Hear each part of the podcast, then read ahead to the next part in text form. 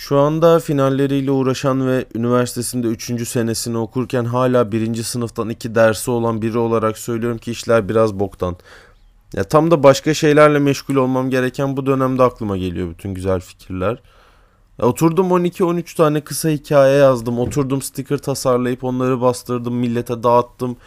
Oturdum bir de podcast yapıyorum. Yani ya şu anda mükemmel gelen bütün bu fikirlerin bir hafta sonra da bu kadar güzel gelmeyeceğini bilmenin acısı var aslında yüreğimde. Yani aklımdaki her şey ya bu hafta yapılmalı ya da asla yapılmamalı diye düşünüyorum. Ya bu fikirler normalde güzel değil de bu hafta mı güzel geliyor?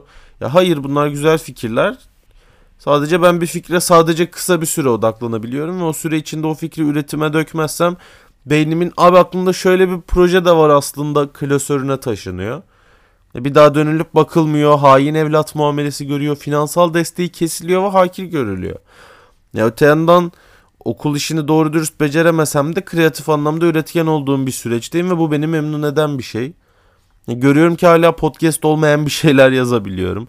Bir film izlerken beynim görüntüleri işlemekten daha fazlasını yapabiliyor. Bence bence en önemlisi kitap okuyabilmeye başladım. Kitap okuyabilmek benim için cidden çok tatlı bir gelişme oldu. Ya arkadaşlar kitap okumak baya güzel bir şeymiş. Hiç hatırlatmadınız bana. Ya ben bunu unutmama yetecek kadar süredir kitap okuyamıyordum. Ya aynı paragrafı 6. okumam gerektiğinde sıkılıp bırakıyordum. Artık roman falan okuyabiliyorum yani. Bunlar güzel gelişmeler gibi geliyor bilmiyorum. Ee, kendimle ilgili raporumu sunduğuma göre üstüne konuşulabilir diğer şeylere bakabiliriz diye düşünüyorum. Mesela e, geçen gün bir pilavcıya gittim. Pilavcı beni Cangox zannettiği için bana drama köprüsü söylemeye başladı. Halbuki ben Cangox olsaydım ben söylerdim. Yani Cangox olmadığım için pilavcı söyledi. Ortamda bir drama köprüsü söyleme sorumluluğu oluşturdu ve kendi oluşturduğu sorumluluğun altına profesyonelce girdi o adam. Yani demek ki Cangox'un olmadığı her ortamda drama köprüsünü başkaları söylüyor. Bir ortamda Cangox varsa drama köprüsünü söylemek başkasına düşmüyor. Buna bir tanım bulmam gerektiğini düşündüm ve drama köprüsü denklemi adını verdim. Orijinal bir ismi hak etmeyecek kadar ucuz bir şaka olduğuna inanıyorum çünkü. Podcast'ın metnini normalde hızlıca eskizlediğim için hiç yazı karakteri falan uğraşmıyordum. Bu sefer Times New Roman yaptım Calibri yerine. Yani tipografi dersinden öğrendiğim kadarıyla Calibri Microsoft Word'ün varsayılan yazı tipidir. Times New Roman ise tırnaklı bir yazı tipidir. Baskı yazı tipidir. O yüzden podcast metnimde sanki bir anlam taşıyormuş gibi görünüyor. Yani halbuki aklıma gelen anlamsız şeyleri anlamsız sıralarda size söylediğim bomboş bir yer. Bilgisayarın bir yanında Photoshop, bir yanında VLC Player, diğer yanında Opera açık.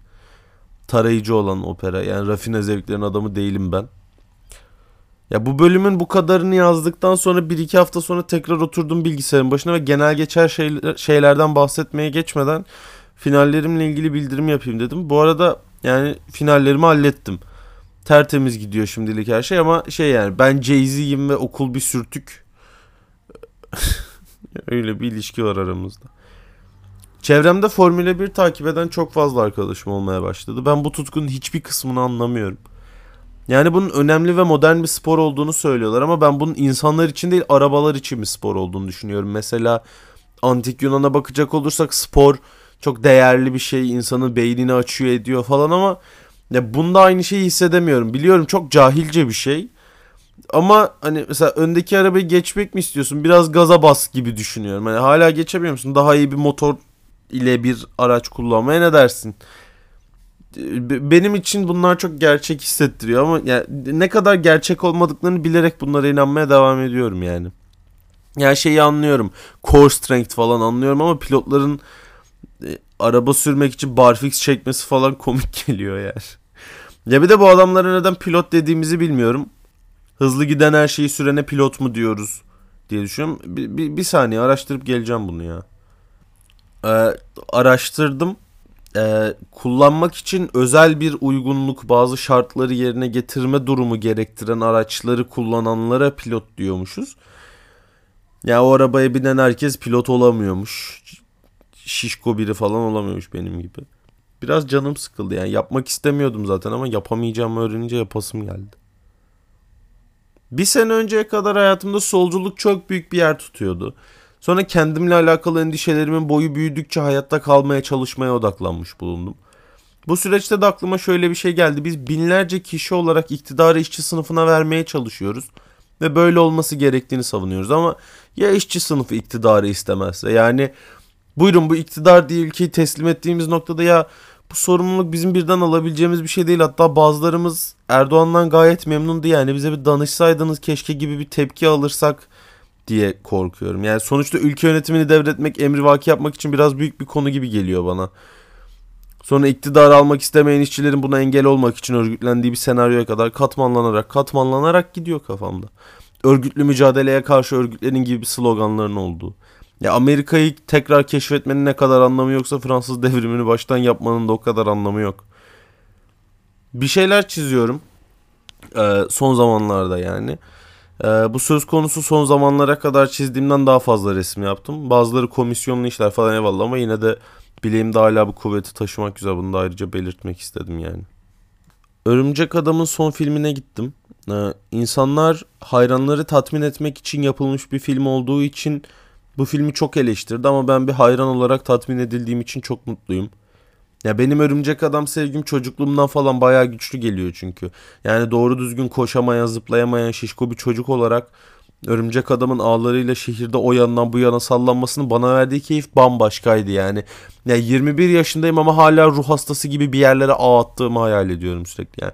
Yattığım yerden kalkarken karşıdaki duvara ağ atmışım da kendimi çekiyormuşum gibi yapıyorum. Refleks, reflekslerim mükemmelmiş gibi yapıyorum yani. Böyle bir manyaklıktan bahsediyoruz benim için. Gerçekten bayılıyorum Örümcek Adam'a. Ve Örümcek Adam filmlerini sinemadan anladığını düşünmeyi seven biri olarak objektif değerlendiremiyorum bu yüzden. Ya benim için Örümcek Adam filmlerinin kalitesi duvara tırmandı, ağ attı, pıkış diye belirleniyor. Bu filmde de gayet ağ atılan ve duvara tırmanılan sahneler vardı. Bu da benim bu filmi sevmem için yeterli. Yani Örümcek Adam'la kurduğum kişisel bağ yüzünden film eleştiremiyorum. Öyle bir noktadayım. Ya aslında çocukluğumdan beri hayatla aramdaki köprüyü hep medya ile kuruyorum. İnanılmaz fazla medya tüketerek büyürken hayatımın bir dönemini Monka, bir dönemini Doctor Who'ya, bir diğer dönemini Sherlock'a özenerek ve kendimi onlardan olduğuma inandırarak geçirdim. İyi ki Bojack Horseman falan benim bu dönemimde ortalıkta yoktu yani.